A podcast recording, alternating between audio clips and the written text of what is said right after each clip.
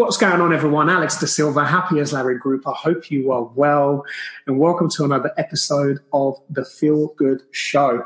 I hope you are well and having an amazing week. And this morning, today, wherever you are in the world, I have a really lovely guest, Heidi, who is the co-founder of Grade Busters, and you're also an advisory teacher. Um, I met Heidi through an inner circle. We both did separate courses, but we kind of came together in this mentorship, um, which we're currently on at the moment. And you know, we we kind of hit it off because of you know what she's currently doing, and I wanted to bring her on a show to talk to you guys about Grade Busters and about her experience and, and what she can bring to the table. So, welcome to the show, Heidi. Hello, Alex. Oh, it's an absolute pleasure to be here. Thank you for inviting me. I'm very excited. yeah, good. I'm glad. I'm really, really glad. So, um, talk to me a little bit about your I don't want to jump into GradeBusters just yet, um, but I guess kind of lead me up to, to, to that so we can kind of get a bit of an understanding as to how you kind of got to where you are right now in, in this personal journey. Yeah, sure, of course, um, Alex. Um, well, I, I, kind of, I suppose, how did I get where I've got to? Um, I kind of have to go back to I came to a junction point um, in my life, and um, I had just completed, uh, I'd just been awarded a first class honours degree in three dimensional design. And I had a, a, decision to make. Was I going to go carry on and do a master's in my design work? Or was I going to do a pro- postgraduate degree in teaching? And um, I was just so, so led to teaching. Um, I just saw teaching as a vehicle to interact with people and help others um, being able to help others is an absolute main driving force of kind of the person of who I am. And helping others is an intrinsic element of my character. It's just the way I am. It's extremely deep rooted. So by following that passion, um, the teaching route would allow me to learn as well how to nurture the best out of people, which in turn would eventually, because I was hoping at that point, at one point in my life, to hopefully have a family, which I have my own children, which is uh, thrilling. But yeah. I thought that would also enrich that aspect of my life as well. Mm-hmm. But I also knew, and I'm not sure why, but I always knew I wanted to create my own business. Yeah. So I kind of believed this would give me a flexible career to enable me to have the time to earn the money. So in teaching, don't you? You get the, the opportunity where you can do part time supply teaching, or you can be a head teacher, have a career. I thought, well, if it, it gives me that flexibility, I mm-hmm. can maybe go part time and do my business then. Yeah. And that's kind of what, where I went actually. I didn't carry on going through the design route. I went into teaching. And wow. that's kind of what projected me to this route now and where, where I am now, Alex. That's amazing. And this is the, the interesting thing about life, isn't it? We always begin with, with one idea, you know, and then something starts as a, sometimes as a personal passion and you know, and then all of a sudden we generally tend to kind of come to that fork in the road, right? And then we have to then make a decision as to, you know, do I go by generally sometimes kind of people following, you know, the path of what society wants us to to go down, or do we go down the gut instinct and what I'm really, really passionate about, which sometimes it's a hard decision because some people have to make a decision whether to follow the let's make loads of money and you know let's be successful or let's probably not follow down that same path, but let's do something that I'm really, really passionate about and I really love. Was that kind of the sort of the junction that you were in? Yeah, absolutely, Alex. You, you hit the nail on the head there. It was very much, well, you know, I've been given an award for a first class degree. I really should keep doing my design. Um, and that, those messages, you know, the logical route was saying, go down that path. but then my heart was saying, I kind of got this feeling if I was sitting down, I mean, I loved, I love designing, absolutely do. But I was very concerned that it would feel quite a lonely career. And mm. interacting with people was that kind of, as you said, that, that deep rooted passion, that feeling, that mm. kind of, so, you know, I did, I went with my heart and, and here I am now. Yeah, good for you. And how long have you been, how long have you been teaching? Oh my gosh. Uh, Right. Well, um, I've been teaching for, well, I was teaching in mainstream and I've taught all age groups that you can, all year groups. Um, I was teaching sort of for 10 years uh, before I then started to make uh, the transition. Uh, so I'd kind of been teaching for quite some time um, to enable that. but it's actually quite an interesting journey, really, Alex, which gave me that foothold to make the transition.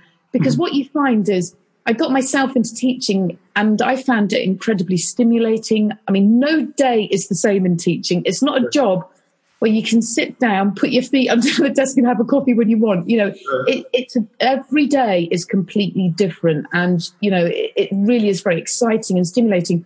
So once I found myself in that environment, I kind of lost my way with my passion with regards to creating a business. But then an event happened that mm-hmm. turned the tables for me.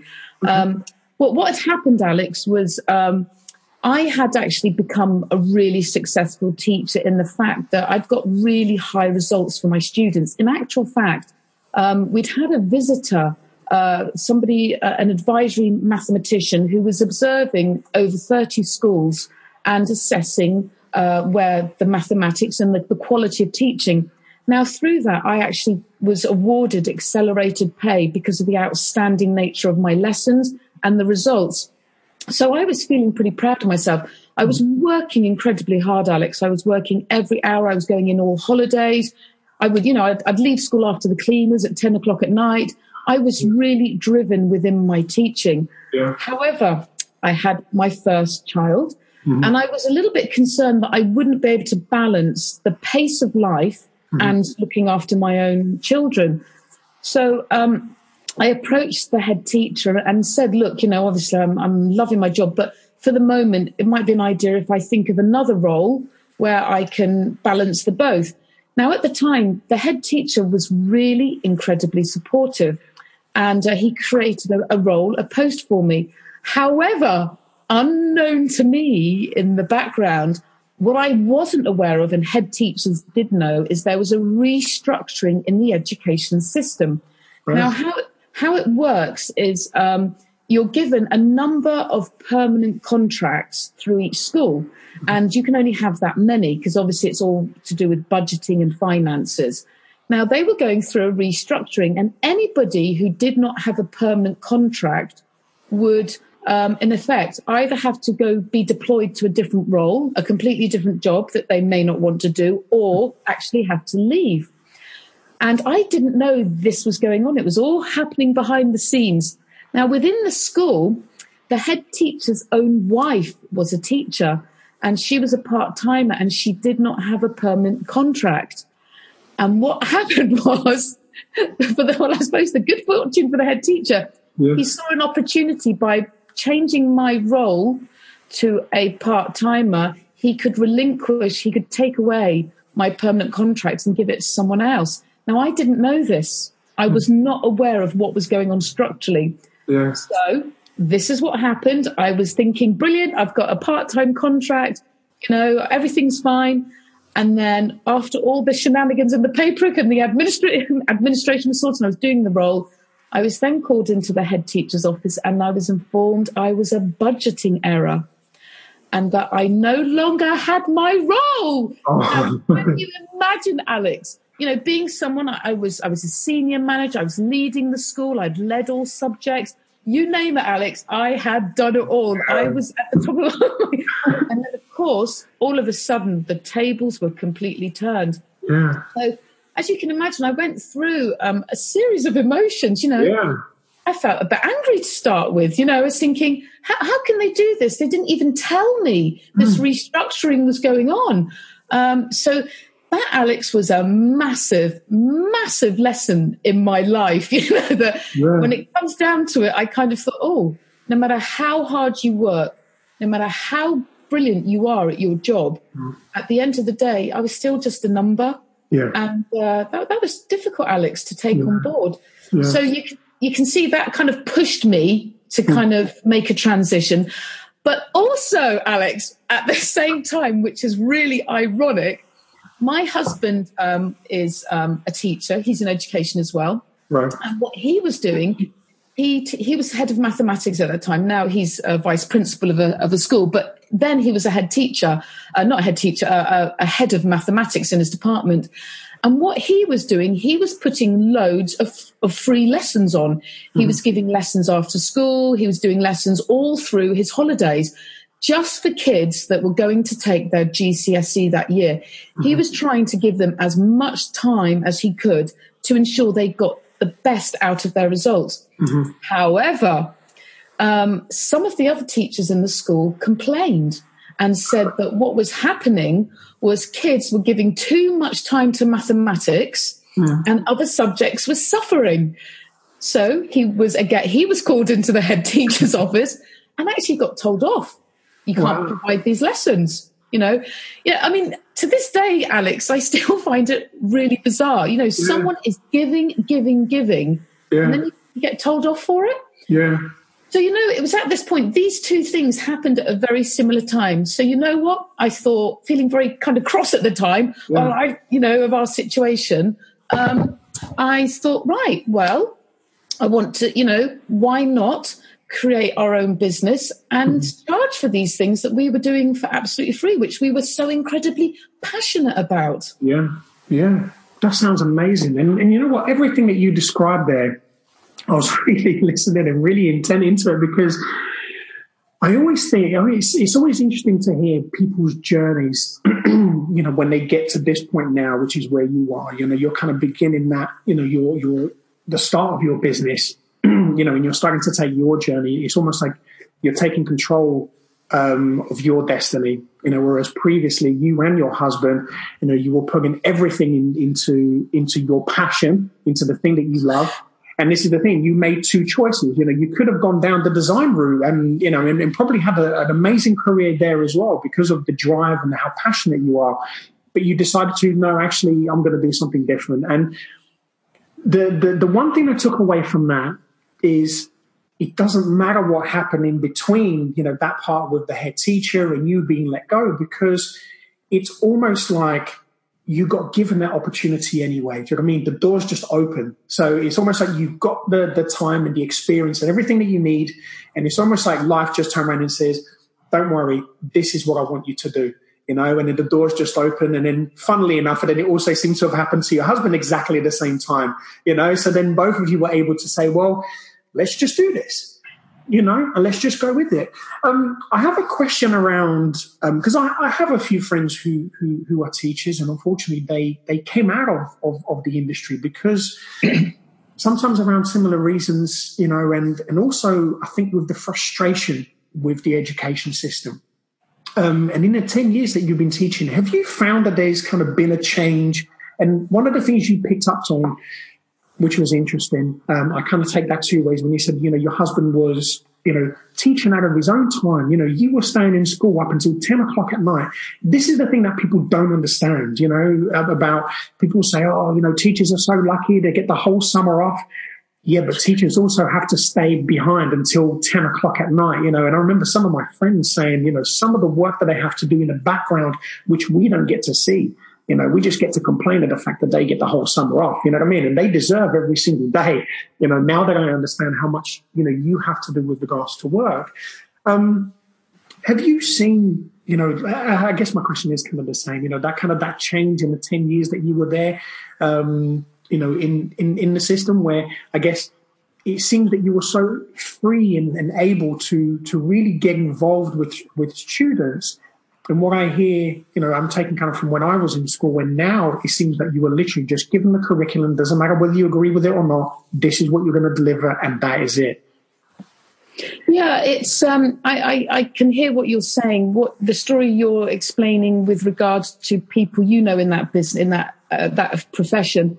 Yeah, many of them uh, feel the same as what you have described. Um, I, I, actually, I mean, I never actually left, ed, ed, well, I left, I never kind of really left education because obviously um, I then started to set up my own business and I've continued in the field of education, but in different roles. Sure. So not only do I run Gradebusters, but I also do um, two and a half days a week, week advisory teacher role. So I work across, uh, you know, over 30 schools and where there's a problem, um, it's where I go in and support um, head teachers or deputy heads or, or teaching staff. And um, what's a real privilege about that, Alex, is I get to do a lot of observations. You know, I go into schools and I see what is happening Mm-hmm. And um, what the points that you're relating to, I see that. I see that some mm-hmm. teachers really do feel the frustration that sometimes they have to deliver things that actually they don't feel necessarily are right for what their students need. Um, and uh, they, they do do find that quite quite wearing, in that actually there is a huge amount of paperwork behind teaching, yeah. um, and I very often parents don't rec- aren't able to see the quantities of assessments and paperwork that teachers are having to um, complete under well with you know of the expectations. And I hmm. think you know for if you go into teaching, you go because you're passionate about teaching you're not mm-hmm. passionate about administration and doing all that paperwork. And I sure. think that aspect can actually um, be quite frustrating for many teachers. Yeah, no, definitely. What, what do you find is the is the most? I mean, other than than watching someone grow, you know, as a coach, that's one of the things I absolutely love. You know, it's just working with somebody and you know, and then just kind of helping them completely uncover a new way of of living. And, and I think, what do you find for you? What's the biggest pleasure around teaching and, and helping other people? Uh, yeah, the greatest thing for me is when I have a student that you can see. Very often they come to us feeling, firstly, they've got very low self esteem sometimes. Um, they believe that they're not good at it. They believe, they think they're rubbish at it. And to watch that transformation, you know, watch someone come through your doors feeling not great about it all and mm. then leaving that door knowing that they have they they get it they can do it. Actually they're much cleverer than they realized. They're much better than they realized they were. And watching that transition and being part of that journey with them that to me is the essence of it is that they walk away seeing greater value in themselves than they previously saw value in themselves. That's what I mm. believe my role is, mm-hmm. is that they, that, you know, I see value in them and see greater value than they see in themselves. And they mm. start to realize that themselves. That's what it's mm. about for me, Alex. Amazing, amazing. And what do you find when you're working with with some of these, you know, with with these kids? And and I guess this is a great one for parents. You know, I'm kind of just looking at it as a as a parent, so I want to ask this question and just kind of watching some kids and, and I've had the opportunity of, you know, just being around kids, you know, when I'm speaking and, and, and stuff like that. And, and I see sometimes where you can definitely tell the difference between someone who's, you know, a confident child and, you know, and academically, then, then that kind of, you know, it sort of portrays, you know, who they're going to be, you know, moving forward against somebody who is not as self confident, you know, and then often that kind of has an, an impact on you know on their grading and their behavior and, and so on and so forth do you find that's that's true as well you know do you find that the only reason you know kids either succeed or fail is kind of based around their limiting beliefs whether they're limited or unlimited Oh, that yeah, that's huge in that respect. And those limited beliefs, Alex, come from everywhere, don't they? They come from the school system themselves, from the teachers, from parents, um, their, their belief systems. Also, actually, we put limitations on ourselves, don't we? These belief systems come all around from us and they do have a profound effect on students. And, you know, behavior is a communication. Mm. These students are communicating to us. And with my advisory role, um, I often go in and, and, I support students that actually display challenging behavior. Mm-hmm. And uh, the reason being, the way I see it, is because those students just don't fit the system. The mm. system is designed for a specific type of student, normally a student who has a very good working memory.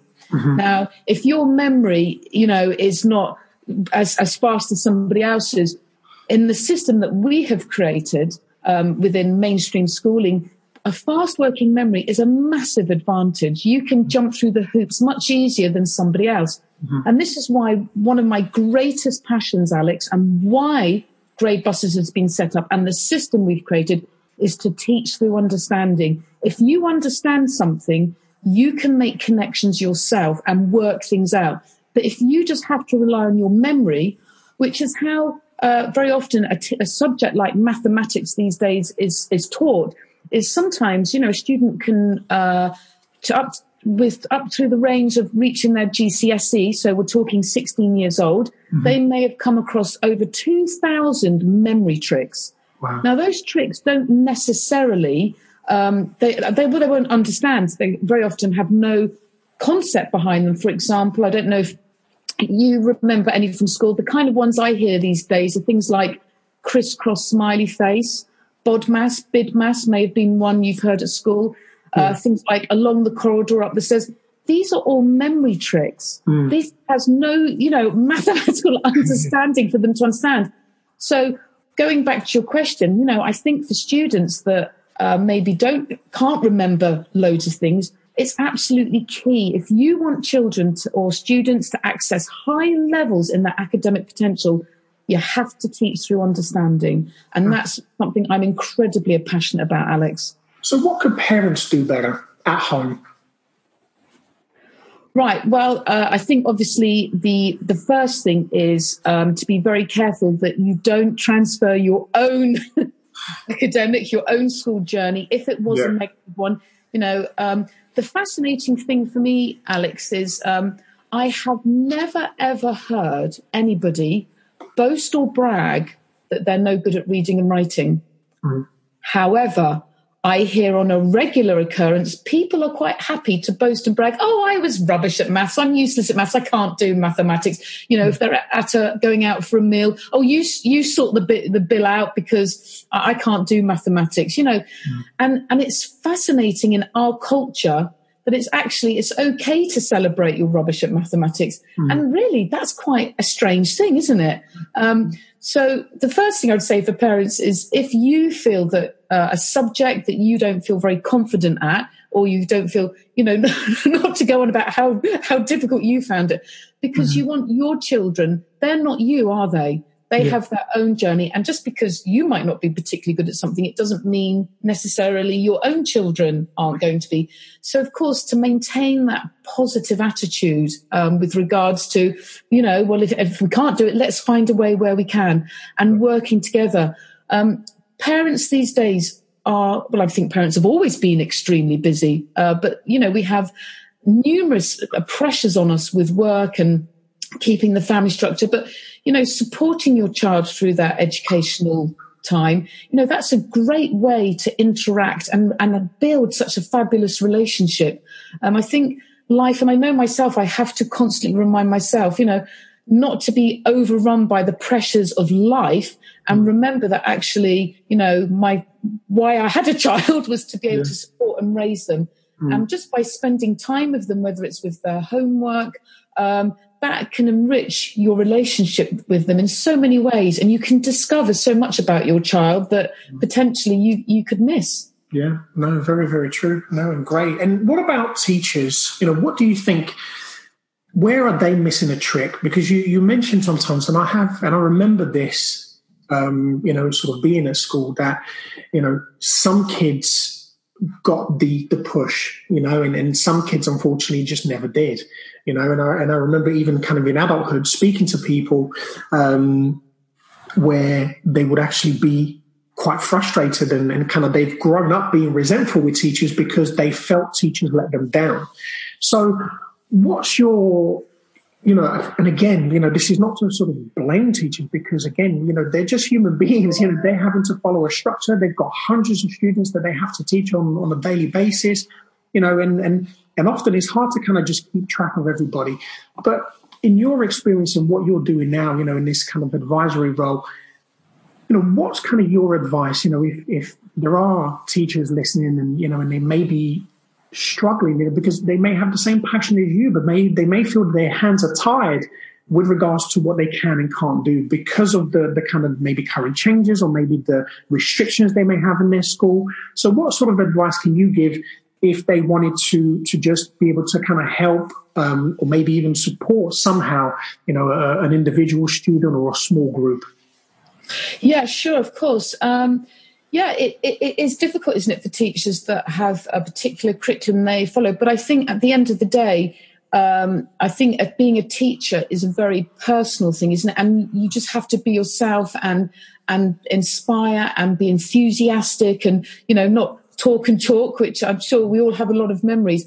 I, have also I've already referred to the fact that. Um, teaching, you know, teaching through understanding, you know, not for teachers to rely on these tricks But you see, very often, Alex, uh, for some teachers, they have to rely on how they were taught themselves when they were students. Mm-hmm. And very often we perpetuate things like the, the myth, the difficulties of a subject such as mathematics, yeah. um, because um, we, we just regard, we do the same thing that we were done, you know, when we were children. Mm-hmm. And, um, you know, so we've got to somehow break that cycle. You know, don't just teach the way we were taught. Mm-hmm. Break that cycle. Um, and um, with regards to um, making sure that um, people can understand is absolutely absolutely crucial. Mm-hmm. I think as well in schools with children, sometimes we move too quickly with things. Teachers are very pressurized to cover certain things within a particular time. But I don't feel when I go and observe that we give students enough time to su- consolidate, become secure. We're so busy trying to move on to the next target, the next goal, the next learning objective that, um, I mean, I can remember I mean, I, I, witnessed this through my observations as advisory teacher, but I remember being seven years old and I remember sitting in a lesson and um, we were given, I'm sure you'll probably remember these objects. You used them when you were probably at school. Um, you had the hundreds block. It was a big wooden block, the hundreds block, the, the row column of 10 units, and then the tiny little unit wooden mm. blocks. And I can remember looking at these objects, and for some reason, I could not make the connection mm. between those objects and the abstract symbols I was writing down. Well, in the exercise book, I, I remember thinking, I just do not make the, I cannot make this connection. Now, I actually had to stay behind and miss my playtime because I hadn't got through enough work. Yeah. I, I, just remember sitting there thinking, I don't understand, and this is seven years old, what mm. these objects do to these. Now, of course, the next lesson, the next day, those objects were gone and we were given a new thing. Maybe we were given a different set of objects like plastic teddy bears or buttons or something. Yeah. And then the next lesson we were given new objects. Mm. Now, I was thinking about this, Alex. When you're learning a musical instrument, you don't say to a student, well, today we're going to learn this on the piano, and then tomorrow I'm going to give you a new object. You're going to learn it on a recorder. And then the next day we're going to give you the violin, and the next day we're going to give you a different instrument. So why, why do we do it in other subjects? I'm a great believer, Alex, that we need to allow students to have enough consolidate, uh, consolidation time so mm. they are secure before we move them on. And what I witness in education is we're so quick to try to move them through things quickly that actually sometimes that secure nature of it is actually lost. Mm. Yeah, and, and and I really agree with what you're saying, and what you mentioned about some students um, and, and, and it's scientifically proven there's some people, you know, everybody learns in different ways. You know, some people are visually, some people physically, some people, as you said, you know, with memory, you know, some people are a lot quicker, you know, in, in, in other ways. You know, it doesn't mean that academically you're smarter than me. It just means that how we learn things is slightly different. For me, it's kind of visually and, and actually physically doing something. That's when it really sticks with me. For me to sit there and read something, I just don't have the, the the the, attention span, you know, unless it's something that really grips me. Um, so there were certain subjects where where I really struggled, you know, and, and I can really I can really relate to that. Um, do you think with um, with with teaching instead of as you said, you know, kind of using these wooden blocks, and one of the things that used to really frustrate me, I just never got it, was that little that little ball thing with the wires and the beads on it I just couldn't understand that. Oh, the, the abacus.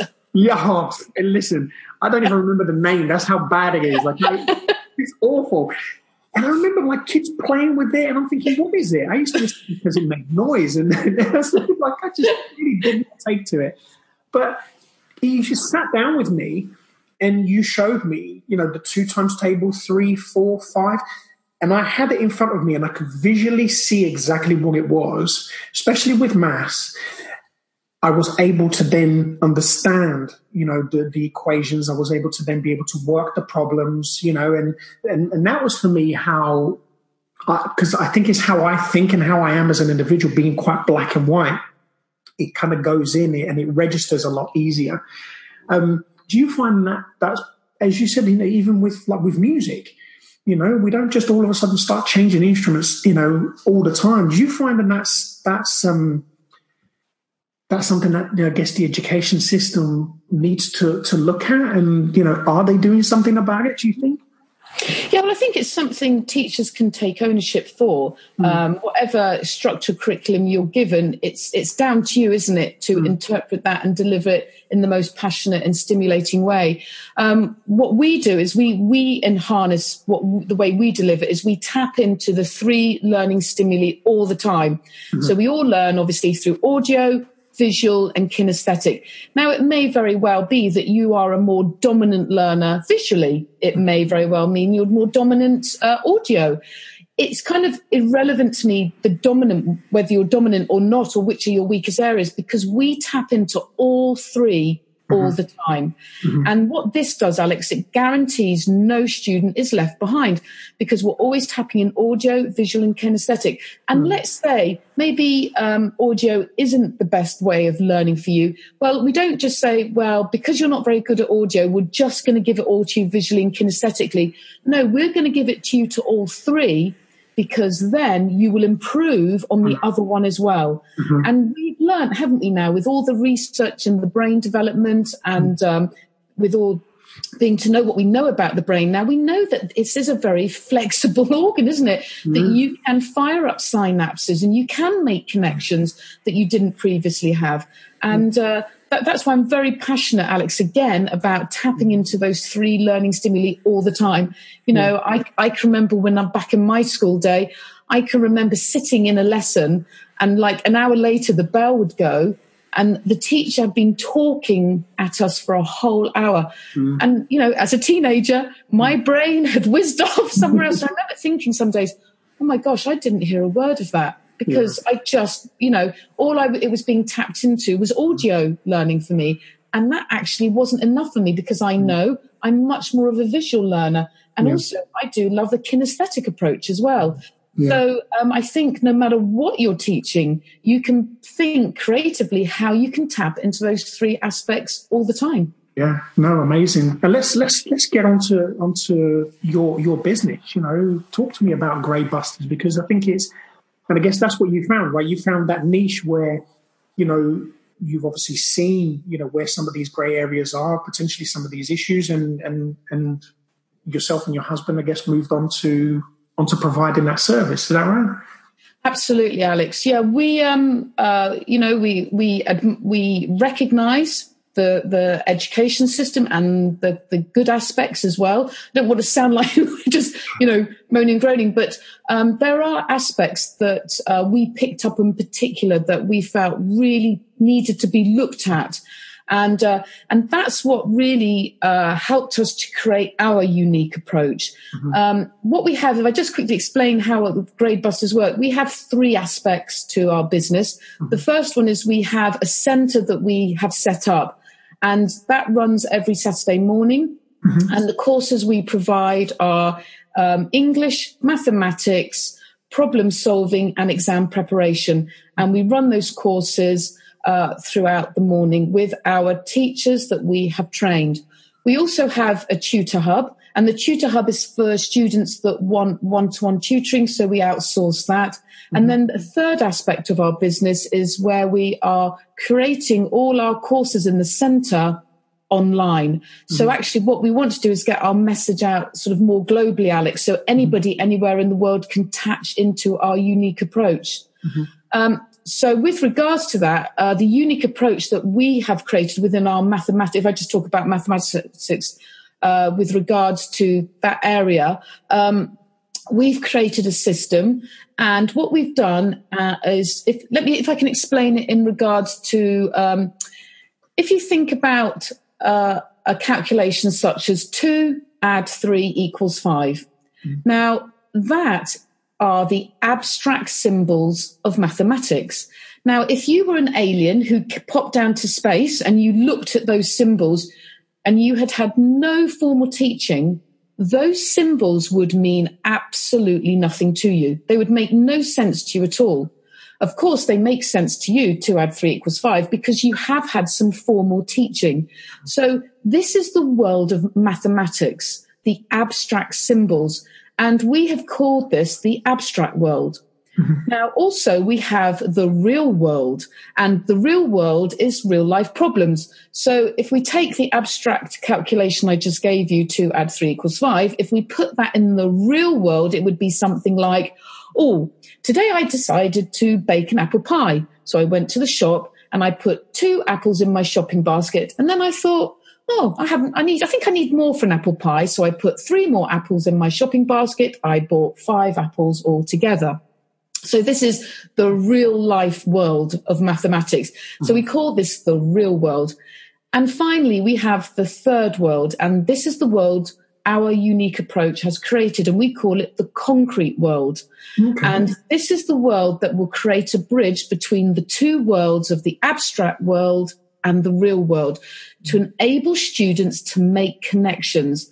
What we find in the education system is that um, through the curriculum, teachers are really encouraged to teach mathematics at the earliest stage through real life. But the problem with this, Alex, is that real life is extremely messy. Mm. Um, you have to understand mathematics first before you can start to apply it to real life problems. So what we've done is we've created a concrete world where we have abj- uh, objects, concrete objects. So we're calling that metaphorical, you know, concrete objects. So mm-hmm. we have things that we have created, the counters, the grid and the store. And what we do is we teach mathematics through this concrete world to enable students to and understand the abstract world of mathematics. Mm-hmm. And once you become familiar with this world, then in due course, as we start maintaining higher levels of understanding in mathematics. The minute they are become confused, we bring them back to the concrete world to allow them to make sense of it. Um, and it's a really powerful system, Alex, that we have created. Alongside that, we have our approach to teaching where we teach through direct teaching. This is where we, where we tell you the stuff that you become familiar with. The next step from that is where we use a process called escorted teaching. And this is where we guide and support you through what we've just taught you, still uh-huh. holding your hand, guiding you through it. Very much you see in teaching, someone would teach you something and then say, right, turn to page eight and get on with it. Hmm. That doesn't happen with us. We have the next step, which is where we escort you through that teaching so that we hold your hand while you build your familiarity and you become proficient. And at that stage, we then have what we call become the teacher. And this is where you demonstrate your expertise because Alex, if you can teach something to someone else, you get it, you understand it. Mm. So through our unique approach and through our way of direct teaching, escorted teaching and become the teacher, as well as tapping into audio, visual and kinesthetic all the time, we've created quite a robust, well, not quite, an extremely robust learning system to enable students to reach much higher levels of mathematics, Alex, than which are actually conceived in the education system because yeah. our students understand. There are only 10 principles in mathematics that you need to understand to actually pass your GCSE mathematics exam. And um, rather than teach them thousands of tricks that they have no understanding, mm. when we stick to these 10 principles and they understand them, they then in turn can make connections themselves yeah. to be able to understand at higher levels.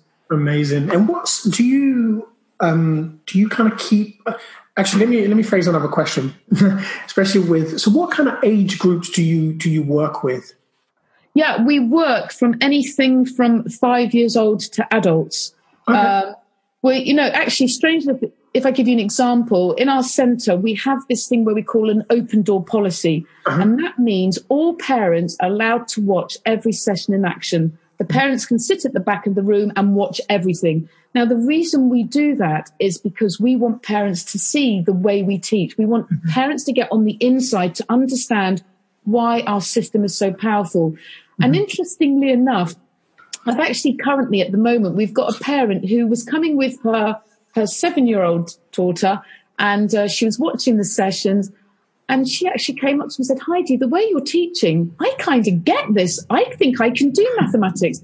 and she must now be in her early 40s. So what she's done is she's subscribed to our courses with her daughter, and she actually is doing her mathematics GCSE now, as you know, uh, with her daughter. Yeah. Now, I, you see, what happens is at GradeBusters as well, we don't, uh, age doesn't make any difference to us. In schools, in mainstream, students are slotted into particular classes around their ages. Mm-hmm. But age isn't significant, is completely make, is, doesn't mean anything to us. It's No. all about your understanding. So what we do, Alex, is we slot you into the appropriate course of where your understanding is. So as you in that scenario, Alex, I can have, you know, a 12 year old in the same class as a 40 year old. Um, I can have a five year old in the same class as a 14 year old. Now, for some people, they will be thinking, no, you can't do that. There's no way. But I'm telling you, you can. If you teach through understanding, because whenever I teach anything, I teach it at the earliest stage and build up to the highest level. So if at any point they've had any uh, of their understanding, any gaps in their knowledge, that's where we, I, you know, we, we fill them in for them. Yeah. And the other thing, Alex, is I'm a great believer. We cannot cap the potential of anybody. Mm. We have no idea of that person's potential. Mm. And I believe at GradeBusters, no matter what your age, I'm allowing you to access things at much higher levels than you would in the classroom, in the mainstream, because you know what? You very well can understand it. It's mm. got nothing to do with your age. Yeah. No, fantastic. That's amazing. And it's so good as well, what you said there, you know, that example with, you know, the mum and, and the daughter. I think it's so important, especially for adults. You know, unfortunately, with us, as we kind of get a little bit older, our egos get bigger, you know, and so does our pride, right? So, you know, and, and it's nice sometimes to be able to, you know, what you are doing there, you're creating um, a place where, as you said, it's an open door policy. You know, leave your egos at the door, and here, look, you you know, we're all here to learn. You know, we're all here to grow together. And what you've done is by mixing children and adult, not only are you eliminating that pride, eliminating that ego, you're also teaching the little ones that listen, it doesn't matter who you are, what age you are, we can all learn. You know, and that's the and and, and I find that so beautiful because what kids and adults need to understand is learning never stops. You know, and you know, I often used to say when I used to reach something, oh yeah, I've made it, and I realize now I'm never going to make it in my life. You know, and I've scrapped that because I've removed the ceiling. So I'm constantly going to keep growing as an individual because I always want to keep learning. Um, I have an interesting question because I have a 13 year old daughter and a 20 year old son. So technology is a huge thing, right? And, and I watched a video a few months ago where a guy said um, it was proven. He said that um, they did a test with a goldfish, and you know, with you know human beings currently at the moment with the society that we're in, and and he talked about that a, um, a goldfish has a, a memory span of three seconds, and he asked the uh, the host, "What do you think?" You know the, the memory span of, of a human being today is, and as it turns out, it's two seconds. So it's actually less than a than a, than a, than a goldfish. So, and it's and it's interesting because I love watching people. You know, emotional intelligence is something that you know I'm, I'm slowly becoming. You know, I, I want that to become my expertise. You know, so I, I love watching people, listening, and, and understanding people's behaviors and you know body language, everything. And kids today, and, and just kind of in society, actually, let's let's not just kind of keep it to to to children, but I want to use children because I guess that's probably the majority of your target audience because you know they're going through that kind of the, the GCSEs or you know this is mainly aimed at schools. How have you found um, getting and keeping their attention span? Because that's something I really wanted to, to find out, and I wanted to get your your your interest in that. Because as you said, you know, some teachers sometimes and I remember, as you described, being sat in school and the teacher's just talking, talking, talking. And I'm drifting away thinking, oh, I'm, you know, I can't wait to go outside and play football or, you know, I can't wait to have, you know, chips and gravy or whatever. You know, hopefully they've got that for lunch, you know, and just, just not being present. And that was then, you know, and that was before we had, you know, mobile phones, internet, Facebook, and all of these things. Now, you know, kids have these things in their bag. And I remember speaking in a school once, and these kids were Snapchatting each other as I was talking, and I could see them all talking to each other. You know, and this is in a classroom. So, their attention span is is a hell of a lot less. How have you found working with with with these children now? You know, how have you been able to keep them? Well, the, th- the thing is, Alex, it's, it's just really interesting what you raise here because, um, you know, you you can look at kids today and say, oh, they've got no attention span and da da da da. But actually, when they are doing something they're engaged in, how long do they concentrate for? Mm. So let's take, for example, they're on their Xbox or their PlayStation. I don't think they've got a short attention. I don't think they play it for you know a few minutes. Go, I've, I've had enough now. I won't. yes. So anyway, the ones I know, maybe some. some oh no. Yeah, some some kids obviously will. Maybe it won't be their thing, but generally, on the whole of main, if I think about my own children, yeah, how long can they concentrate for? Oh, they can concentrate for a long length of time mm. if they are engaged and stimulated by it. Mm. And I think sometimes um, we can think, oh, things need to be very short and, and, and quick because people's attention spans. I tell you what, Alex, if you get grasp someone's attention, they will listen to you. Hmm. as long as it goes on for. If they are engaged in hmm. what it is that you are teaching them. And I see that as my role as an educator, that I have to find that way to stimulate and engage you. And, you know, I've talked about our learning system that the way we teach through understanding. I'm not just teaching you fickle tricks that the minute you've walked out that door, you're going to forget. The way I teach, Alex, I teach very memorably. I can use the intonation of my voice. And as silly as this is going to sound, I do things like this. When I want them to remember something, I might say, oh, when dividing by six, go to the six table.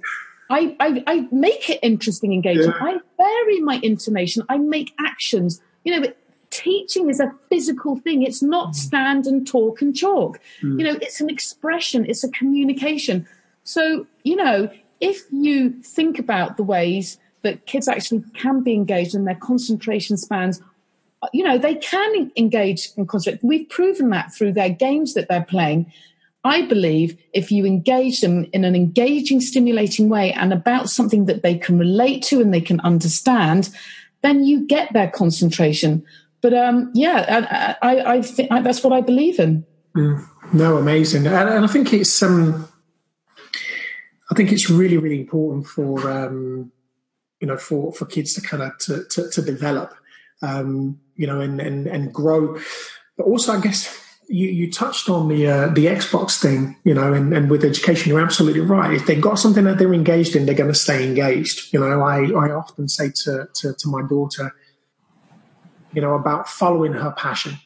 You know, follow that passion, you know, and kind of stick with it and grow, you know, along that. But don't just limit yourself to that. You know, open your mind to be able to be flexible around other things you know try things. And if you don't like it then move on to something else you know. It's okay to do that. There is no such thing as you know as oh well you failed.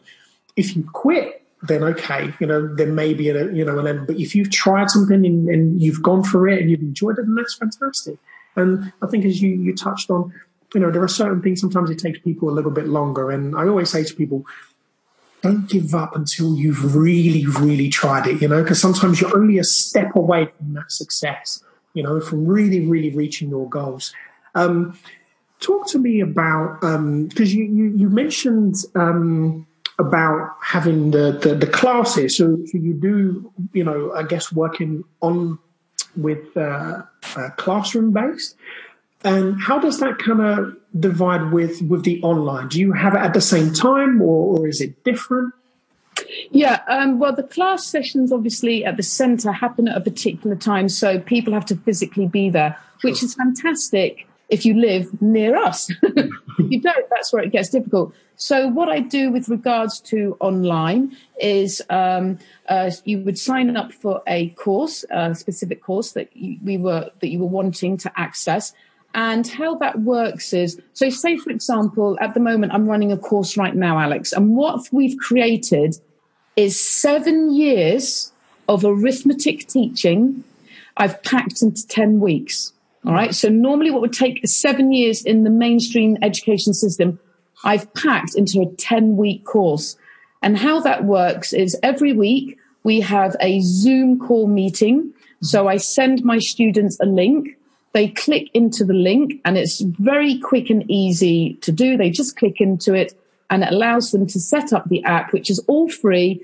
And then we can communicate visually through a comp, like a conference call through a screen. They can see me. I can see them and I will deliver, uh, each week the, we will re- review the module we've just done to see if there's any questions or any issues. And then also I then teach them the elements of what's to come in the next module. Uh-huh. Uh, and that's once a week and that lasts between 40 to 50 minutes. Uh-huh. Uh, it's very engaging, very interactive. And then what happens, I will, after that call, I release for them their week's uh, materials. And this com- compiles of lots of videos, lots of activities and worksheets um, where they go through. It's it's literally just clicking on a link and following each one, mm-hmm. and uh, they go through all that. There's also um, I have a, a, document where they can relate to, which keeps them tracked, so they can tick off everything that they've completed, so that they don't they make sure they don't miss out any activities or any videos to watch. And uh, of course, also we have our own little private Facebook group and that's where I release lots of bonus materials, lots of bonus information. It allows us to chat and interact with each other. If they've got any questions, if something that they, they've occurred to them, they want to ask. So they, they basically have me as a tutor 24 seven. They can access me by through these channels, through the Facebook call, if they've got any questions.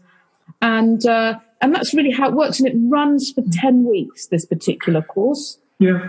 And, um, so it's it's quite a, a different package compared to the centre. Uh, the centre, the process is a little bit longer. Where online, I've been able to pack it all in quite tightly into quite a powerful package. Yeah, amazing. And how you know for for parents and, and even students who who are listening, how can people reach you and you know and, and be able to to find the courses and, and have that conversation with you? Yeah, of course. Well, the best thing to do is to go to our main website, which is www.gradebusters.co.uk. And uh, if you Google that, uh, you'll see if you scroll down, we have a promotion video which kind of describes the actual centre and what happens there. And there's also a tab for online courses. Or alternatively, all you need to do is just send an email to info at gradebusters.co.uk and just say, Hi guys, I'm interested in your online mathematics course. Can you send me through some information? So either way, that, that's how they can contact us if they are interested in finding out more. Amazing. Great stuff. And so with regards to um, you know, sort of like for you, what's your your your mission now? You know, if, if we were to kind of talk, you know, if you were to kind of look at where you are right now, where would you want to see, you know, GradeBusters and, and what you're providing, you know, in the next few years? Yeah, well, um, the mission is really is about helping people to reach their full potential, whether it be mathematics or English, whether it be exam preparation, problem solving, on their personal journey through education.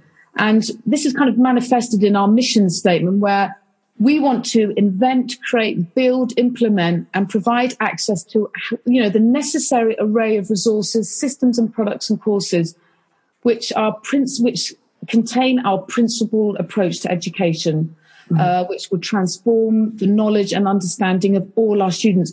We, we have a saying that we use, Alex, in our centre, which is we believe everyone can do mathematics. It's the way you are taught.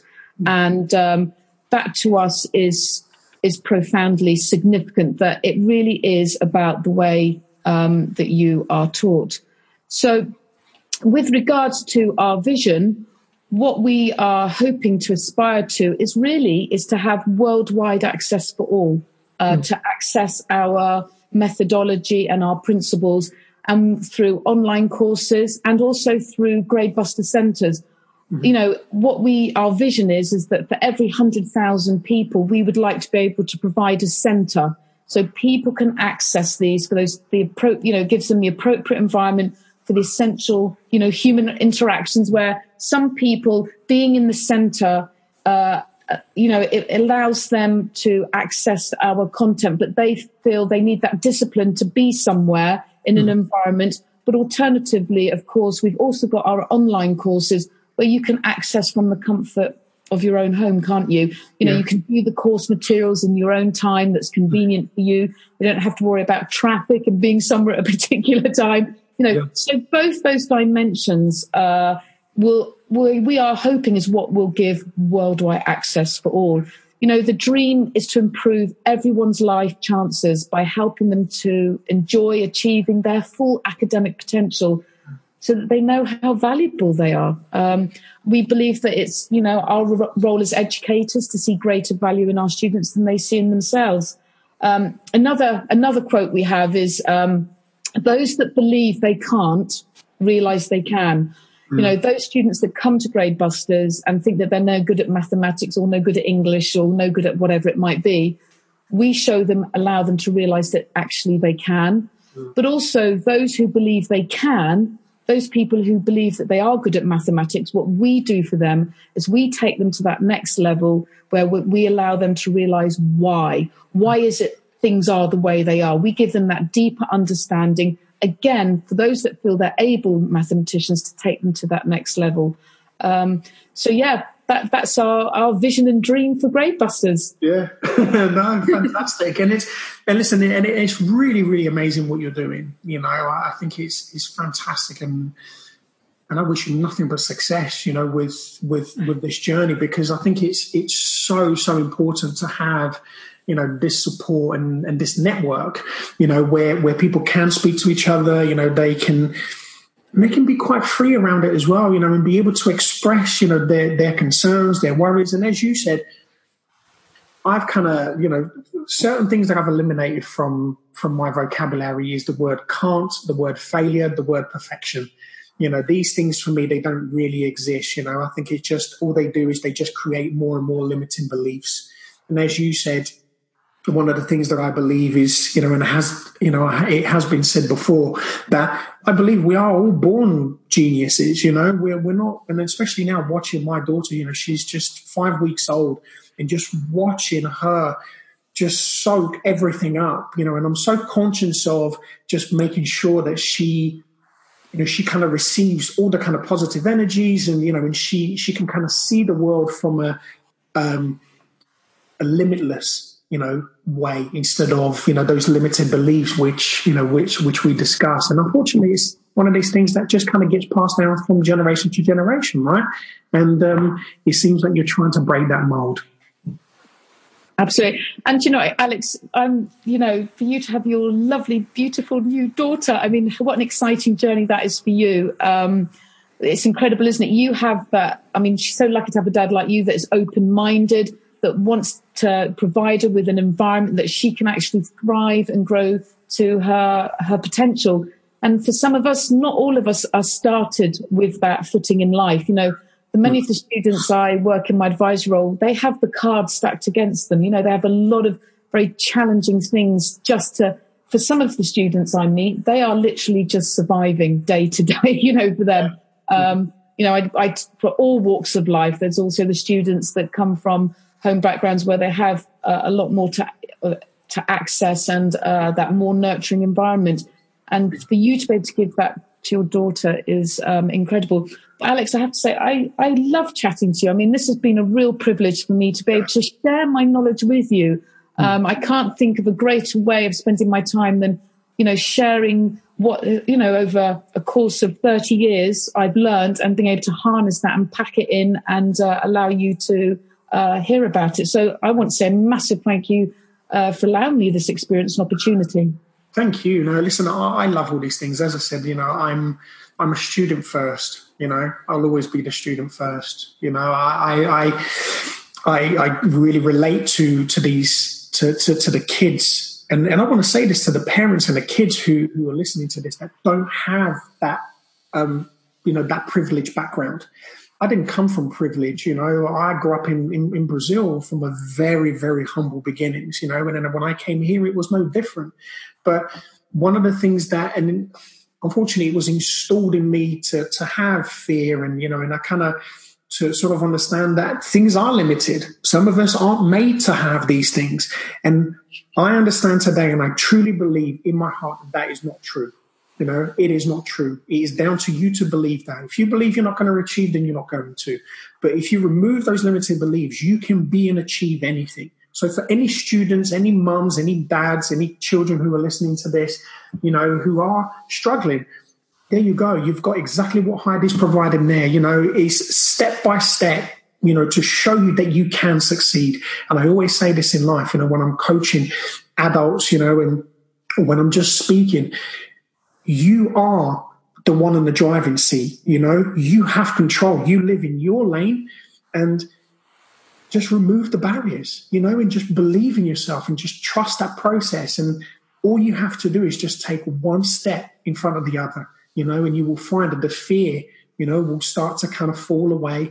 And the more and more you do this, you start to then learn more positive behaviors, you know, things which will make you a, a greater and, and, a better person, whether, you know, as you said, even having, you know, from a child to an adult, you know, I believe there are no, there are no, there is no reason for, for any of us to stop. Am I right? Oh, I think, listen, we, we're only on this planet, well, we're only given one chance for this particular life, whatever. Yeah. Whatever someone's your beliefs might be, but this point, at where we are here and now, this moment, we just, you know, we need to embrace it and uh, just flourish as best we can and enjoy that journey because otherwise there's not much point being. yeah, exactly. and uh, but for me, growth and and enjoyment is to stimulate my mind to learn new things, to access new things, and uh, actually to discover something you thought you couldn't do, and then find out actually you can do. It's a real it's a real kick, isn't it? It's a real kind of woo, you know. Yeah to no, raise absolutely. our self esteem. Mm, absolutely. And listen, I find this myself every day, and you probably will too, you know, and, and you will continue to do this. You know, there are certain things where at first we're not able to do it. But as you see, you, you touched on earlier about, you know, you don't just focus on their strengths, you also look at you look at the weaknesses as well. And I think that's so important. I, I it's been a year now actually, I've been doing CrossFit and CrossFit is a sport that has really humbled me in the sense where, you know, all other sports that I've done before, you know, it tends to kind of be for my strength. But CrossFit was one of them that really touches on my weaknesses. And oh my God, has it been humbling? But in the sense where he has also developed the biggest strengths within me. You know, he has shown me that I am such a greater person for it, you know, that I can do so much more. And that has helped me in you know in my business that has helped me in my you know mental physical you know spiritual journey. And um it's um yeah it's fascinating. You know listen i'm all up for for learning and you know and, and i really hope and i will put by the way guys if you are listening i'm going to put the email and the website as well. So if you are a parent you are a student and you do want to go and speak to Heidi, all you have to do is just have a look at the bio and just go and click on the website or drop her an email so you can have a little chat with her. Heidi, thank you so much. I just want to carry on doing this, but I think we should we should end it on this big massive high and carry on because I really want to see where you're gonna, you know, where you're gonna go in this journey, you know, and, and hopefully we can stay in this together and you know and, and keep spreading the word. Oh no, but well, do you know what, Alex? You've inspired me. I'll tell you why. Because um, I've been meaning to try CrossFit for a little while now, and um, I, I, even went down to the centre to enrol, but for some reason I couldn't because the chat wasn't there, or, or some reasons which, which allowed me to get out of. Alex, you've inspired me. I think I'm going to pull the trigger and yes. give CrossFit a go. I mean, I, I, love exercise. I used to do quite a lot of weight training and. Uh, but I'm looking for something else. Yeah. Uh, and uh, you've inspired me today. Yeah, no, definitely go. Thank you. No, I listen. I I can't you know recommend it enough. I'm actually working towards my my level one um, to be a CrossFit coach. So Ooh. that's going to be a, a, chink in my armor. So yeah, it's definitely it's um, it's one of those it's one of those sports where because you have such a mix of you know different types of exercises and you incorporate everything together that's one great thing. From a physical perspective and your fitness level amazing. You know it's absolutely amazing. But the one thing that i really love about it is that community you know it's that community and it's the sense of um, which is what we touched on as well that kind of sense of learning where no one gets left behind. You know the, the ego gets left at the door. Everybody comes in. You're in that box and you're sweating, some people even crying. And but you know what? Everyone cheers you on. Doesn't matter whether you come first or last. You know, this is the thing. It does not matter. You know, everybody encourages each other all the way through until the end. You know, and then we all pass out on the floor. You know, just in our sweat. But it's. Uh, definitely give it a go. I've got a lovely picture in my head now, Alex. yeah, definitely give it a go. It's amazing. It's amazing. Listen, thank you so much. It was really lovely to to speak to you, and um, yeah, let's definitely do this again in the future. Oh, thanks, Alex. I've really had a brilliant time. I've really enjoyed myself. A fabulous experience, and. Uh, yes, I'd, I'd love to another time. I've got much more to share. So. yeah, let's definitely do it. Let's definitely do it. Listen, guys, thank you so much for for listening and, and spending time with us once again. If you have any questions, then you can go onto our website, which is www.happyaslarrygroup.com. And as I said, if you want to, to speak to Heidi and you want to find out more, you know, about what she's doing and, and understand a little bit more about her support, I will put the email and the website uh, on the bio again. So uh, listen, have a fantastic day, afternoon, evening, week, wherever you are in the world. It was always amazing to, to be here with you guys, and I will see you on the next episode. Take care.